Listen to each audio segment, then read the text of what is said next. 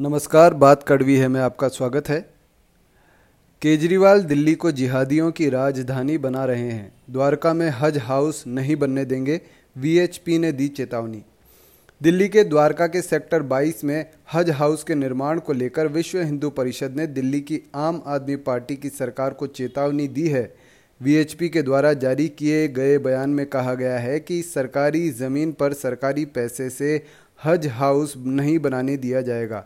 साथ ही वीएचपी द्वारा ये भी कहा गया है कि दिल्ली को जिहादियों एवं देशद्रोहियों की राजधानी नहीं बनने देंगे।